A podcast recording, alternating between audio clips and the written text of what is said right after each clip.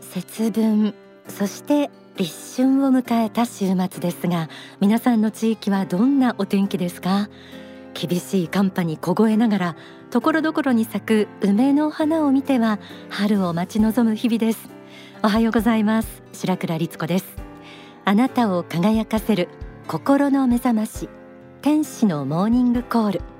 学校では教わることのない人生にとって大切なことをお届けしている番組です。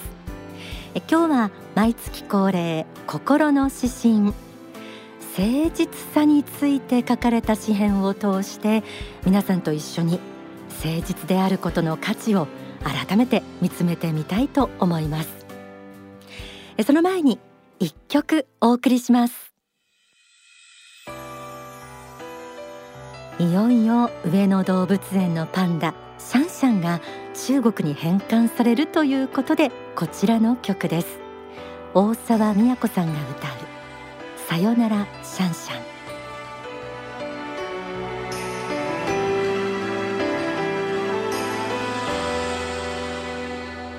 さよならさよなら。本当にその日が来るとはシャンシャン君は日本に生まれた間違いなく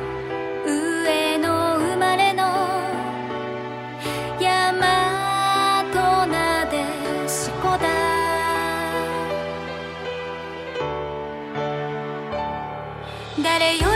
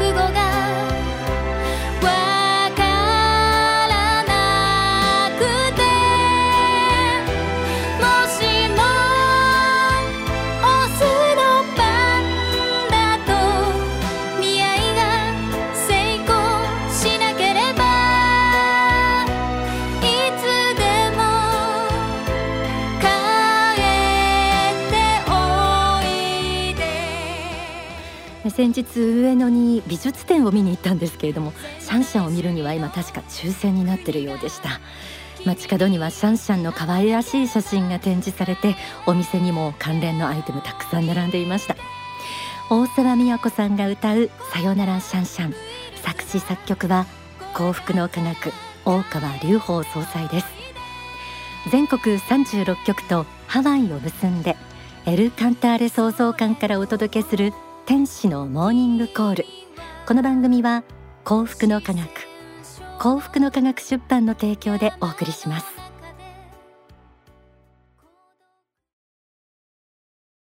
天使のモーニングコール。今週お届けするのは月刊幸福の科学2023年2月号の関東源として掲載されている大川隆法総裁書き下ろしの言葉。心の指針。タイトルは誠実であることです。えでは早速全編朗読します。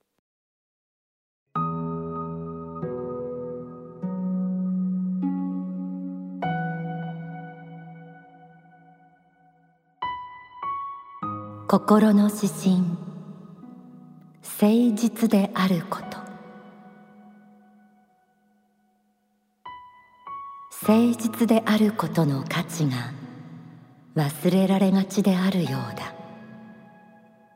まず自分自身に対して誠実であることは本能に忠実に生きるということではない。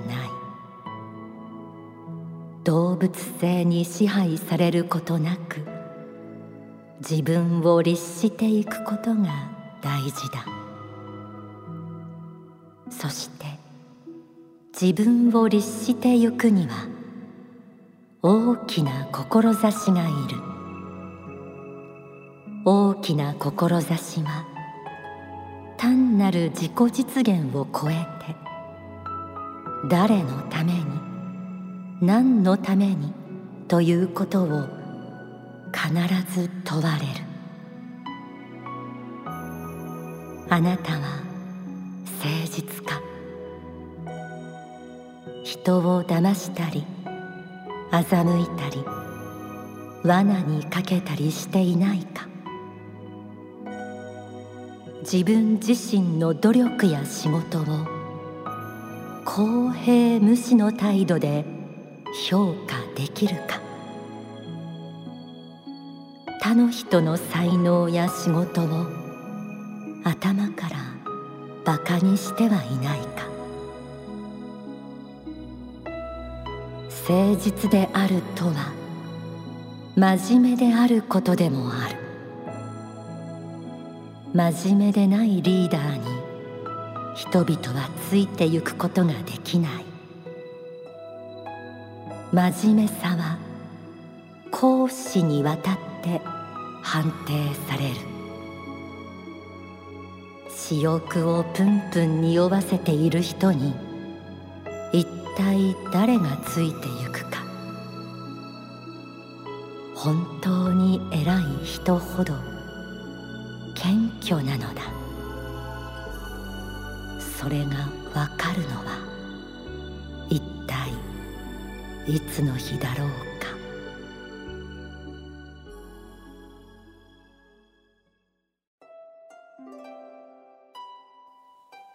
心の指針誠実であることを朗読しました。誠実であることについて個人の生き方としてリーダーの資質としてさまざまな視点から述べられていました。誠実であることの価値が忘れられがちであるようだという言葉から始まった今回の心の指針。誠実であることの価値。皆さんはどのようにお考えですか？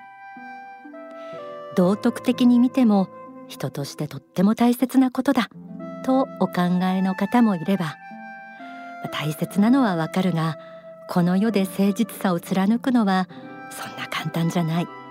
自分はもう少し自由に生きたいなという声も聞こえてきそうです。誠実に頑張っている人が報われずある程度ごまかしながら要領よく生きる人の方が出世していく姿を見たりすると、まあ、そう思っちゃうかもしれませんね。目には見えない霊的世界の真実を語る宗教においては嘘やごまかしはあってはならないもので誠実さという言葉はとても重い意味を持ちます。幸福の科学では政治経営教育などさまざまなジャンルにわたって教えが説かれていますが実はそのすべてにおいて誠実であることの大切さが繰り返し説かれているんです。書籍ストロングマインド第4章にこうあります。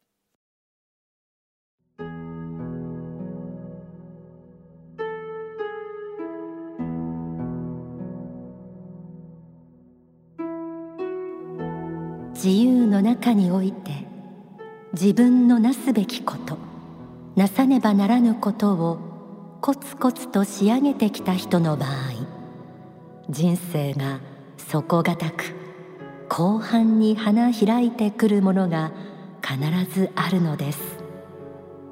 なぜならそうした人間としての義務を果たしてきた人には自分自身に対して非常に誠実に生きてきたという自負心が生まれるからです。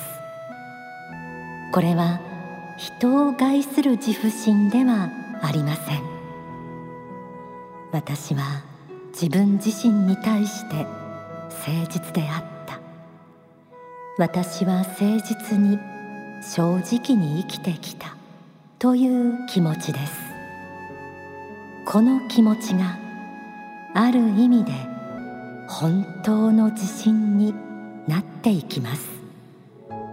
そしてこの人生を誠実に生きてきたという自信がやがて心の豊かさに成長していくのです。誠実さに関連して心の豊かさという言葉が出てきました。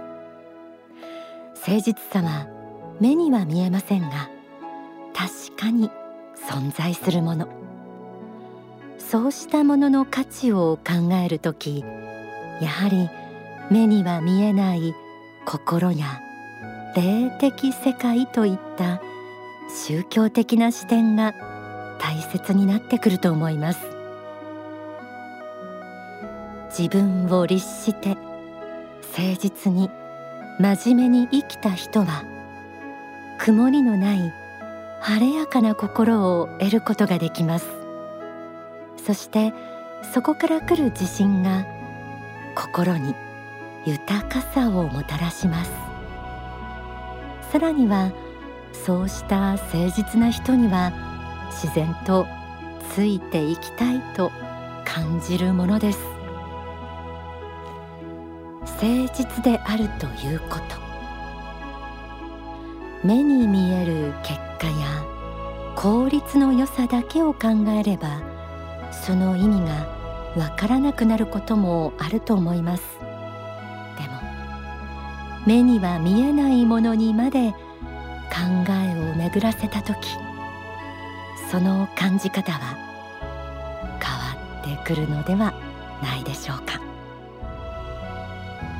ではここで大川隆法総裁の説法をお聞きください。1992年に行われた講演会。真実の人生とはこちらの一部抜粋です。誠実さというものは人生のあらゆる局面において実に実にいい仕事をするもんだと私は思います。誠実な人間は一見その考え方もその行動も遠回りで亀のごとく見えるかもしれませんが結局において最後には勝利するのです。ですから誠実さというものを持たねばなりません。妻としては夫に対し夫としては妻に対しまた子供に対し社会の人々に対して誠実に生きるということが大事です。その誠実さの原点にあるものは何かといえば先ほど述べた信仰ということであります。信仰の原点にあるものは何か。来世があり神がいるというこの真実であります。ここから信仰が現れ信仰から誠実さというべきものが現れてきているのです。その誠実さは神との約束を守るところによって示されます。しかし皆様方はおそらくその約束を未だ一度も破られたことのない方はこの中にはいらっしゃらないでしょう。く破られていることでしょう。しかし反省することです。そしてもう一度自分の人生を作り直そうと思うことです。さらに有頂天の時また失意の時に心を揺らしすぎないで不動の心を持って信仰ということをきっちりと固めていくこと。そういうことが大事なことではないかと私は思います。そして真実の人生を生き切る。秘訣とは何かともし問われるならば私は皆様方に次のようにお答えいたしましょう。人間はこの世に生まれて子供時代赤ん坊から子供時代生きる時に世界は自分のためにあると考えているものです。父も母もあるいはそれ以外の人も全ての世界は自分のためにあると子供時代は思っています。しかしながら長寿にすれて真理を学び社会のために生きていくときに世界は自分のためにあるのではなく自分が世界のためにあるのだと気づかねばならないんです。自分が世界のためにある私は世界のためにあるということに気づかねばならないのです。それが先ほどから言ったところの信仰の原点とつながっているはずです。大宇宙を作られた神がある。命あるものを作られた神がある。それを信じているとするならばその神の作られた世界に対してあなた方はいかなる立場に立つか。その世界は神の作られた世界は自分に奉仕するためにあるのか。それとも自分が私がその世界のためにあるのかその世界に奉仕するためにあるのか結論は一つです。どちらを取るかによって天国と地獄が分かれます。自分のために世界があると思った人は地獄に行きます。世界のために自分があると思った人が天国に行きます。結論はこんな簡単なことなんです。どうか皆さん自分は日本のために日本は世界のために世界は神のためにこういう言葉を合言葉に共に頑張っていこうではありませんか？お聞きいただいた説法は書籍愛無限第一章に収められています。この世の中目の前の損得だけを考えれば誠実であると損をしてごまかした方が得に思えることも多くあると思います。でも本当の誠実さは目先の損得感情を超えて来世があり仏心にいつも見守られていると信じるからこそ生まれてくるものです。誠実さの原点にある信仰そして信仰の原点にある来世があり仏心がいるという真実。私たちがこの世に生まれてくる時誰もが仏の子として仏の心を心として生きていくということを仏と約束して生まれてきています。誠実であること。それは仏との約束を守るという意味でもあるのです。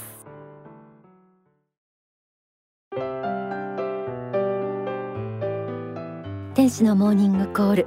今日は、えー、この後エンディングでですねプレゼント書籍にも、えー、させていただいている小説鏡川隆二シリーズ、えー、こちらをご案内したいと思います。